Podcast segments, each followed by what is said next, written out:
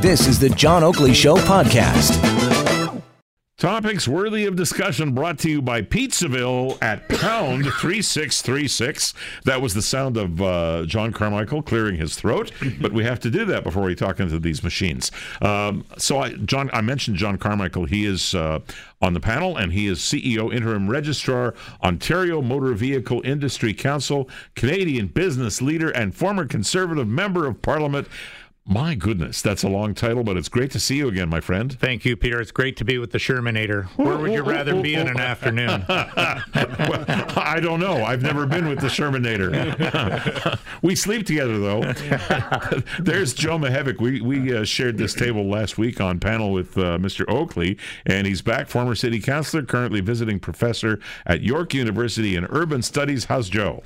Great, Peter. We had a great time last week. We're going to see a lot of each other, I hope, in the next little while. Well, I have no doubt that we are, because I think you've become part of the Thursday panels, if I'm not mistaken. And it's a pleasure to sit at a table, as we are today, with people of different political stripes to debate issues of the day. And to that end, let me introduce number three, not in that particular order, but Dan Moulton is consultant at Crestview Strategy, a public affairs agency. Hello, Mark. And a former advisor in the McGuinty and Wynne governments. Hi, Dan. Hey, Peter. How's it going? Pretty good. You know, Dan and I first became acquainted when you were doing your tradecraft for the Liberals at Queen's Park back in my day. Yeah, we were on opposite sides of the aisle there.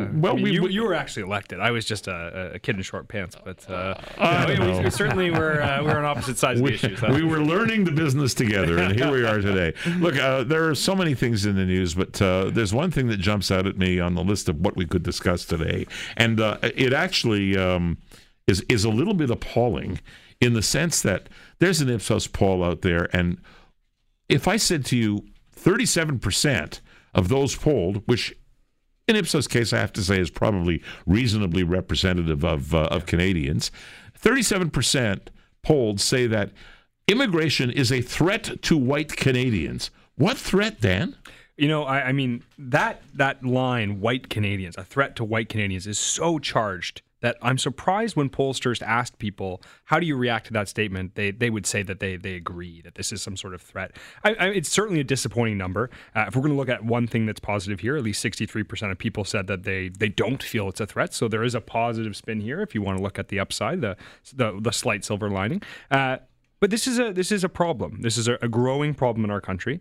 I would say that south of the border in Europe, we're seeing it even far worse of an issue.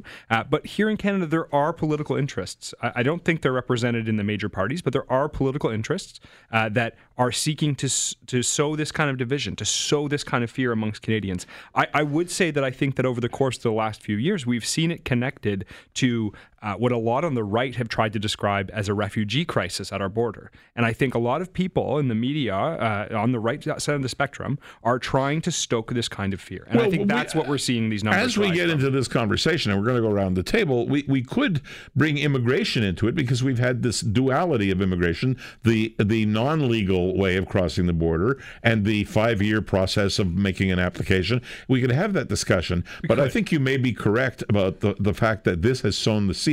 Yeah. Let me, before we get to Joe Mihevc and John Carmichael, play a little bit of audio, and this is the vice president of Ipsos Public Affairs that did the poll. His name is Sean Simpson, and the Ipsos poll found that nearly 2 in 5 Canadians believe immigration is a threat to white Canadians, but Simpson says that doesn't paint the full picture. We found that 50% of Canadians believe it's okay and actually normal to have racist thoughts. That roughly half of Canadians say it's okay and normal because people of different races are different from me. And so it's normal to have these thoughts, and I think that everybody's a little bit racist. So 50% of Canadians think these thoughts and think it's okay to have these thoughts. Roughly 20% of Canadians then take it one step further and say it's okay to express these thoughts out loud or to put them into action. It's therefore okay to be prejudiced. It's okay for me to say I don't want my neighbor to be of somebody from another ethnicity. It's okay for me to tell my children that it's not okay that they marry somebody of a different faith, of a different religion. And this comfort with having a neighbor of a different ethnicity or different race to you is just one more example of the roughly 2 in 10 Canadians who put some of those racist thoughts into action. All right, so that was the wrong cut, my bad. So I played it, but it does dovetail into it. Joe, let's just move it from where Dan was and what Sean Simpson is saying to what you could say in reaction to this. Where do we get off in a poll situation with 2 out of 5 or 37%? Let's be accurate percentage-wise. Saying in a poll that immigration is a threat to white Canadians. Don't people out there know that immigration is the way we built Canada and the only way we're going to keep it alive?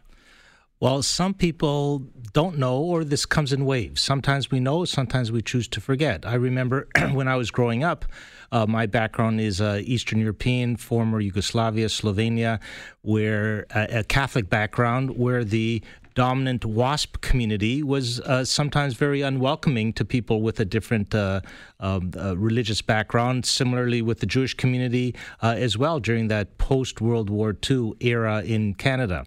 I remember also 4 years ago, I was part of sponsoring with my local community, 2 large families, in conjunction with 2 synagogues, by the way, of Syrians who came to Toronto. That was a time when, wow, we really distinguish ourselves as being open-armed to people who are struggling and suffering in other parts of the world and welcoming them to Canada.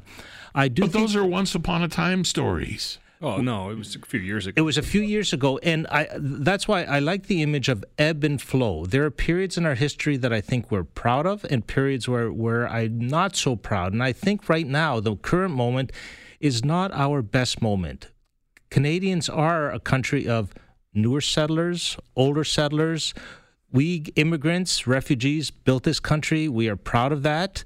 And right now, I think it's really Trump, the wall, the pressures on Europe that have exacerbated Islamophobia. It's anti-Semitism. All this is coming together, and people are saying, some people are saying, it's time to go in the shell and protect our whatever is perceived as being our own. Circle the wagons. Circle the wagons. That's another good image. But I think this is a time, and you know what? Our kids will also teach us the way. They're the ones who are sitting right beside someone of a different ethnic or color or religious background, and they're telling us, hey, Dad, hey, Mom, it's okay. They're my friends. Let them come over for the birthday party. We are building it, but it's going to be an ebb and flow, 2 steps forward, 1 step back, 2 steps forward, 1 step back kind of process over the next little while. John Carmichael, if my memory serves me correctly, Canadians are producing 1.6 children per family, and the replacement rate, in other words, to maintain approximately 35 million Canadians at 35 million, we would have to be producing something in the vicinity of 2.2, which means if we don't promote immigration and create the replacement, we don't even maintain our population. And if we don't do that, then 20, 30, 50, certainly 50 years from now, we're not Canada anymore. Well, and I agree with you. I it's hard to believe that poll would indicate that Canadians, 2 in 5, 37%, are feeling the way they are. You know, when you look at, I know my family have an Irish heritage. We came here as immigrants at one time, and I've been the fortunate benefactor of being here perhaps a little longer. But at the end of the day, the growth, we need immigration to grow the country. We have the vast geography. We have the job needs. We have the, be it in construction, the trades, whatever it is, technology today. So many job opportunities, and we've got to keep that market force available and alive. And the only way we're going to do it is through immration. And I think back to Dan's point, and I think he made a good one that perhaps there's a misunderstanding on the refugee crisis or the irregular refugee issue and confusing that with legitimate immigration. And we have a legitimate and well-run, or have had a well-run immigration system in this country for a long time, both unifying families, bringing those who can bring investment to this country, and doing so many good things for us. And I think we've got to get past this place of intolerance. But Joe, you mentioned so many other areas of of anti-Semitism and things along that line, where the intolerance is growing globally. And I think we've got to work hard to protect that in Canada to make sure it doesn't come here. And I think part of it's certainly figuring out how do we better address irregular immigration. I agree. But there's also a political aspect to this. There are parts of our political spectrum. There are interests in this country that are seeking to sow that division, paint immigrants as the other, and try and pit, quote-unquote old stock Canadians against new arrivals. I think we saw some of that from the Harper Conservatives in the 2015 election. We can't deny it. We saw Kelly Leach go out there and I can deny it, but I won't. Well, they went out and did a press conference on barbaric cultural... This is dog whistle stuff trying to stoke fear between newer Canadians and, as Mr. Harper called them, old stock Canadians. But, and I think that's part of the problem here. We have those to address real issues that have to be resolved, except that, and I can tell you, as a member of Parliament, I had the privilege of serving a number of these communities were heavily new immigrants. Sure. And whether they were Syrians who have come here for a new life, they've come from Pakistan, they've come from all over the globe. And it was an absolute privilege to serve those people in my capacity. And that was the bulk of my work. And you know what's interesting is Toronto's motto is diversity our strength. The mayor of London said that his city, London, was the most diverse city in the world, and he had to retract it when he found out that the actual city is Toronto. Toronto can be that light on a hill showing the rest of Canada, showing the world that there is diversity. Doesn't need to be scary. It's a way of growing. It's a way of being. It's a way of thinking. It's a way of being an entrepreneur. It's a way of facing the world in a very creative way. And we have a chance to make it good in Toronto. So that number is disturbing, and we have to find ways to reverse it. Okay, I've got to take a break, but I'm going to throw this one fact out before I do.